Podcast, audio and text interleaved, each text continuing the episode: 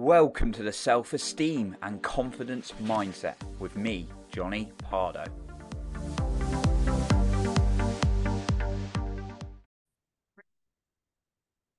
Are you wanting to feel more real, more of yourself, and feel more confident in order to do that? Well, today I want to talk about authenticity and confidence. And if you stay until the end, I have an extra special point for you then as well. Now, I've had this in a personal, professional environment in my life. For example, uh, many times through my 20s, when I was dating a girl, I'd be like, hmm, better not tell her about this about me because that might make her not like me as much. Or hiding something about myself that perhaps I didn't think was like what every girl's dream was, right? Or something like that, right? And I've heard my mates talk about it as well. Like say, oh, I didn't tell her this, didn't tell her that. Now, obviously, we got to use a bit of common sense. We don't know, like, first meet someone, We don't want to put all your like traumas or all your life story and everything on the table, right? There is obviously a way to go about it that obviously I've learned over time. Yeah, if you really try and lie about yourself, who you are, you can't be honest, that's going to come off to the other person and not just in a romantic setting, in a day to day friendship, in a workplace setting, many different areas. And I've also had that in workplaces.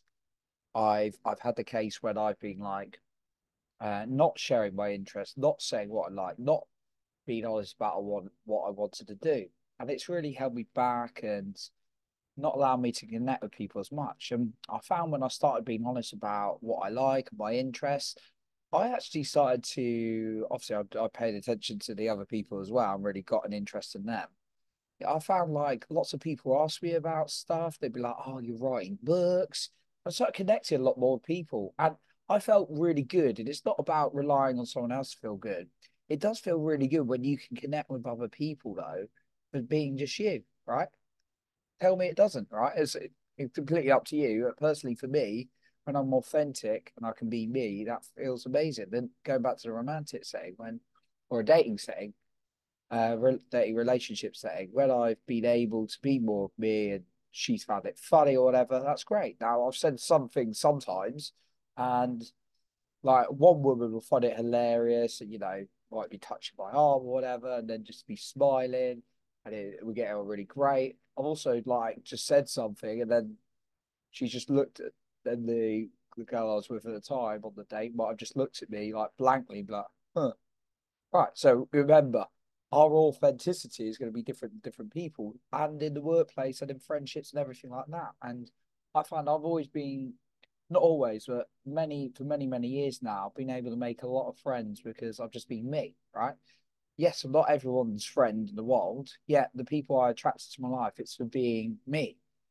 Okay, and it's it can be quite hard, right? If you've lived a certain way, if you've got certain things about you and you hide yourself back, it's not necessarily something you're going to fix overnight yeah, we do want you to, I do want to give you something today that's going to allow you to feel more authentic. And therefore, when you can be more authentic, we're talking about being the real you, you can feel more confident in yourself.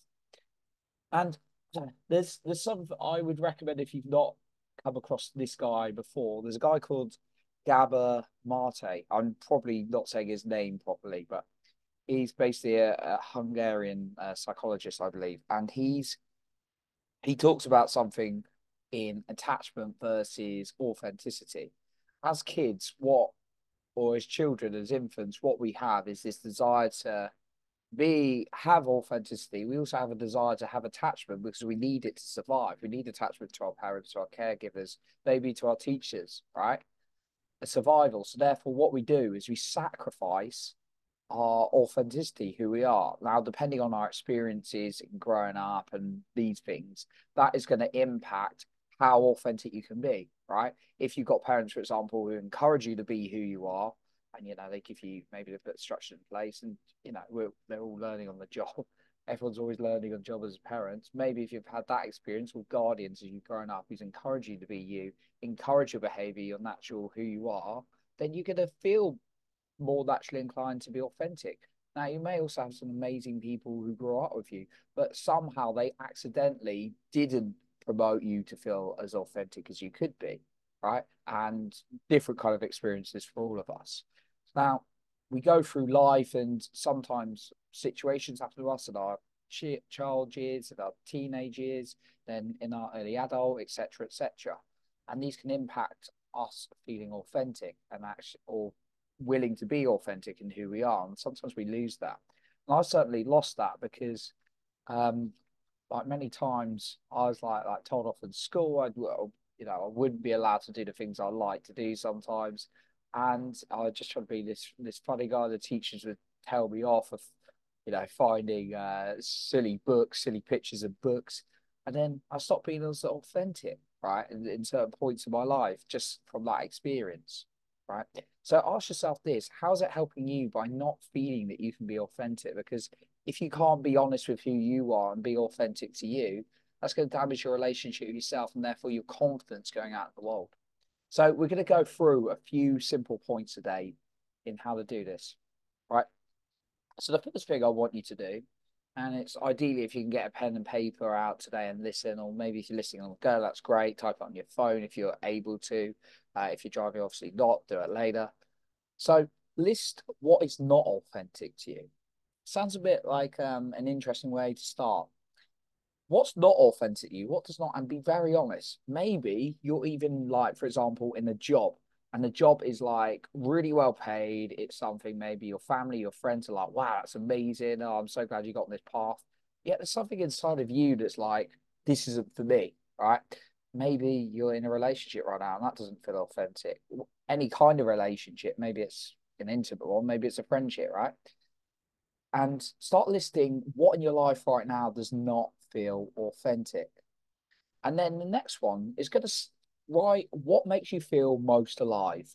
Now, for me, for example, being creative, sharing stuff, being around certain individuals in my life makes me feel alive, right? So start listing like the people, the activities. What is it that makes you feel alive? Because these are the things that are going to connect you to more authenticity. And then the third question becomes how can you add more of that in, right? How can you add in more of the stuff that makes you feel authentic and then remove some of the negatives? Now, obviously, use common sense and use a systematic approach to what's not working, right? say you got a job and you look, you're like, that does not make me feel authentic. Great, well done. You've identified it. That is that's amazing. Being honest with yourself. Right. You can't just go, I'm gonna quit because you've probably got bills to pay, right? Right. There's got to be an approach to discovering what you want. Maybe you hire a life coach or something like that, right? So get those lists down and then look at how you can change your life based on those. And things are going to change for you. Just don't be like, okay, this is authentic. This is not. My life is like that. No, things are going to change. Your experiences are going to change. Just checking in with yourself. Self awareness is absolutely key here. Now, I've got a bonus tip for you as well. Just before I go on to that, though, what I wanted to say is if you have a particular topic for a podcast or a question that you want answered, let me know in the QA.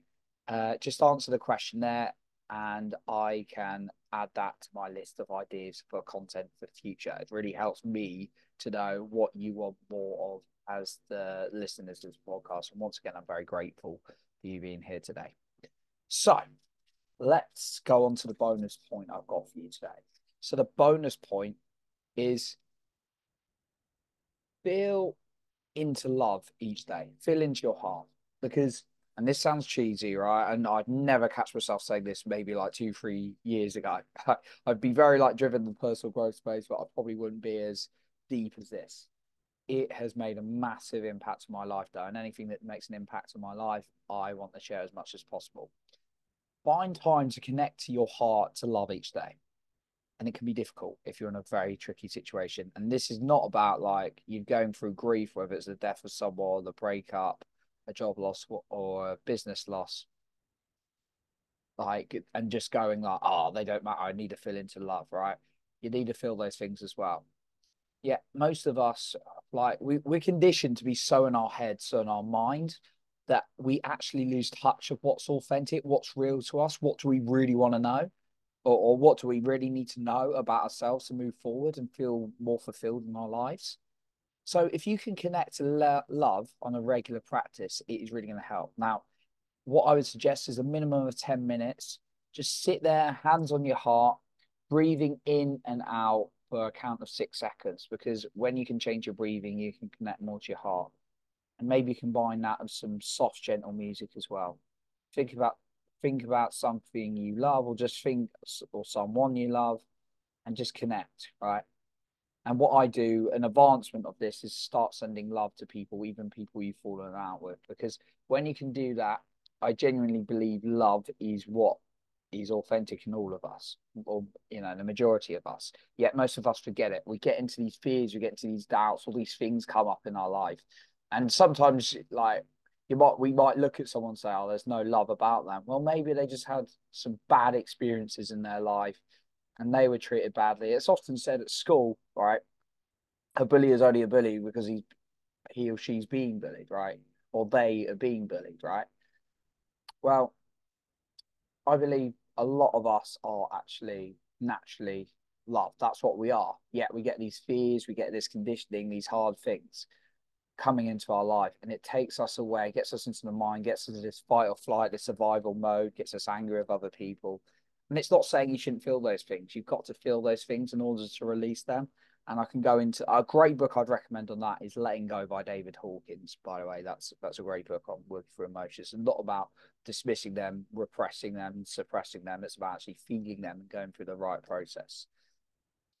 Uh, if you can make time to consciously connect yourself and love, that's going to create a high level of authenticity, right? Because you're going to listen to your heart, and your heart's going to tell you what you really want and more about who you are when you can connect in that space. So just 10 minutes, sit in silence. No, definitely no social media, no podcast, nothing. Even though obviously I'm great for you listening now. Just listen to maybe some music if you like it. Just listening to yourself, breathing in and out very slowly.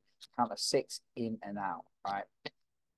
So that's something to add extra to really get connected and boost your authenticity and therefore that's going to make you more confident if you can feel what is more authentic to you from this mind chat.